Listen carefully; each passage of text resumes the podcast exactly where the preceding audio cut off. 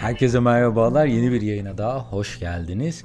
1990'lı yıllarda tüm çocukların ve şahsen benim de en çok sevdiğim markalardan biri olan Toys R Us piyasaya çıktığında inanılmaz satış rakamlarına ulaşmasına rağmen nasıl oldu da iflas edip lider olduğu bu sektörden çekilmek zorunda kaldı. Bugün bunu tartışalım istiyorum. İsterseniz daha fazla beklemeden Buyurun hemen konunun detaylarına geçelim. Bu arada yaptığım yayınları beğeniyor ve yeni yayınları kaçırmak istemiyorsanız dinlediğiniz platformlardan abone olarak tüm yayınlara anında ulaşabilir veya Patreon üzerinden bana destek olabilirsiniz. Ben 1990 yılında doğmuş biri olarak çocukken ne zaman bir Toys R Us görsem ailemi zorla oraya sürüklerdim. Toys R Us 1996 yılında Türkiye'de ilk bayisini açmış ve 2010 yılında ise Türkiye piyasasından tamamen çekilmişler. Aslında Toys R Us'ın geçmişi bundan çok daha eskiye dayanıyor. Charles Lazarus ilk olarak 1948 yılında Children's Bargain Town adıyla bebek eşyaları satan bir mağaza açmış ve 1966 yılında ise bu mağazayı devretmiş. Sonrasında 1957 senesinde oyuncaklara odaklı bir mağaza açmaya karar vermiş ve Toys R Us cümlesini daha kısa hale getirip o R kelimesinde sadece R'yi alıp Toys R Us ismi ile oyuncak ve bebek eşyası satan dükkanını Rockville, Maryland'de açmış 1978 yılında Toys R Us Amerika'da 72 adet dükkana ulaşmış ve oyuncak sektörünün %5'lik dilimine sahip olmayı başarmış. 70'li, 80'li ve 90'lı yıllarda inanılmaz bir büyüme yakalayan bu şirket 90'lı yılların sonunda Amerika'da 739'dan fazla ve Amerika dışındaki ülkelerde ise 750'den fazla mağaza açmayı başarabilmiş. Toys R Us'ın Türkiye'ye gelme hikayesi ise 1985'te İngiltere'de açtıkları mağaza ile olmuş. Bu mağazayı açtıktan sonra Toys R Us Avrupa'nın her bir köşesine mağazalar açmaya devam etmiş. Türkiye'de ise ilk Toys R Us mağazası 1996 yılında açılmış ve bu mağaza tüm Avrupa'da en çok başarı sağlayan ikinci mağaza olmuş. Avrupa'da ilk açılan İngiltere mağazası ise birinci olmayı başarabilmiş. Toys R Us'ın kurucusu Charles Lazarus bu başarıyı yakalamasındaki en büyük etkenleri şu şekilde listelemiş. İlk olarak tüm dünyada savaşların bittiği ve askerlerin tabi evlerine dönüp aile kurmaya başladıkları dönemde inanılmaz bir hızlı şekilde inanılmaz bir nüfus artışı yaşanmış. Bebek sayısında inanılmaz bir artış olmuş ve savaş sonrası ekonomideki hızlı büyümede Toys R Us'a büyük katkılar sağlamış. 1957 yılında kapılarını açan Toys R Us 1990'lı yılların ortalarına gelindiğinde oyuncak sektörünün liderlerinden biri olmayı başarmış. Sadece Amerika'da değil tüm dünyada ismini duyurmayı başaran Toys R Us'ın hisseleri de tabii ki uçuşa geçmiş bu esnada. Tüm çocukların hayallerini süsleyen Toys R Us 2000'li yıllarda ilk darbesini almaya başlamış. Amerika'da büyük süpermarketlerin giderek yaygınlaşması ile Walmart, Kmart gibi dev markalar oyuncak satmaya başlamışlar. Toys R Us sektörün lideri konumunda olduğundan dolayı marketteki oyuncakların fiyatlarını o güne kadar özgürce kendisi belirleyebiliyormuş. Ama Walmart çok daha ucuza benzer oyuncakları satmaya başlayınca işin rengi tabii ki değişmeye başlamış. Bunun üzerine Toys R Us oyuncak üreticilerinin sadece kendilerine oyuncak üretmeleri için şartlar koşmaya başlamışlar. Böylelikle Walmart gibi mağazaların bu oyuncaklara olan ulaşımını da kesmeye çalışmışlar. Fakat bu mağazalar Toys R Us'ı haksız rekabetten dolayı dava etmiş ve Amerika'da yer alan Federal Trade Commission organizasyonu bu davaya bakmış ve Toys R Us'ı haksız rekabetten dolayı suçlu bulup 1998 yılında 1.3 milyon dolarlık bir ceza kesmiş. Toys R Us aldığı cezanın şokunu atlatamadan ikinci bir darbeyi ise online satış patlamasından dolayı yaşamış. 2000'li yıllarda Amazon ve diğer online satış mağazaları çok büyük bir ivmelenme yakaladılar ve insanlar artık sadece fiziksel mağazalardan değil online mağazalardan da alışveriş yapmaya başladılar. Toys R Us bunun üzerine kendi web sitelerinden satış yapmak yerine Amazon ile büyük bir anlaşma imzalamaya karar vermiş.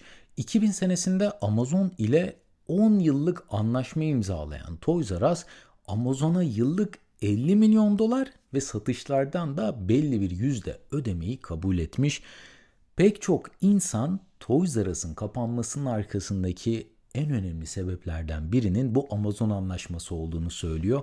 Benim baktığım forumlarda ve yaptığım araştırmada bunu gördüm. Çünkü Amazon bu anlaşmaya benzer daha pek çok anlaşmayı diğer oyuncak üreticileriyle aynı anda imzalamış. Durum böyle olunca Amazon'da sadece Toys R Us'ın sattığı oyuncaklar değil, buna benzer başka bir oyuncak başka bir firma tarafından neredeyse yarı fiyatına satılmaya başlamış. Tam bu esnada da Walmart, Kmart, Target, Costco gibi uygun fiyatlı parakende satış yapan mağazalar kendi web sitelerinden online satış işine adım atmışlar ve giderek de daha güçlü hale gelmeyi başarmışlar. 2000'lerin ortasına gelindiğinde ise fiziksel mağazalardan büyük satış yapmamasına rağmen tüm dünyada çok fazla mağazası olan Toys R Us'ın inanılmaz bir borcu birikmeye başlamış. Elde ettikleri gelirin büyük kısmı bu borcu ödemeye harcanmaya başlamış ve mağazalarındaki alışveriş deneyimi de bu yüzden daha kötü bir hale gelmeye başlamış. Personel yetersizliği, dükkanların bakımlarının zamanında yapılamaması Toys R Us'ı daha da kötü bir noktaya sürüklemiş. 2017 senesine kadar bu şekilde idare eden Toys R Us 5 milyar dolarlık bir borca ulaşmış ve bu borcu ödeyemeyeceklerinden dolayı da iflas başvurusunda bulunmuşlar. 2021 senesinde ise Amerika'daki tüm mağazalarını kapatma kararı aldılar. Avrupa'da ise Smith's Toys adlı bir kuruluş Toys R Us işletmelerini devralmış ve bu markayı yeniden inşa etmiş. Şu an için tabii ki bu firmada Toys R Us adını kullanmıyor.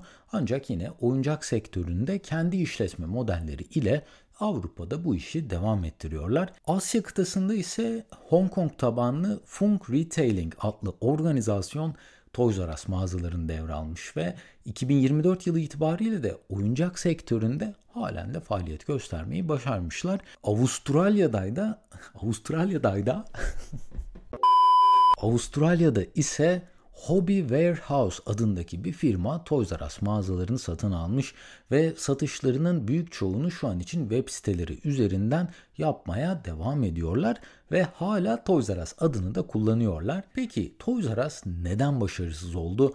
1990'ların sonlarına doğru Walmart, Kmart, Target ve Costco gibi büyük mağazalar ve diğer oyuncakçılar da dahil olmak üzere marketteki rekabetten dolayı düşük fiyata ürün satma yarışına girdiler.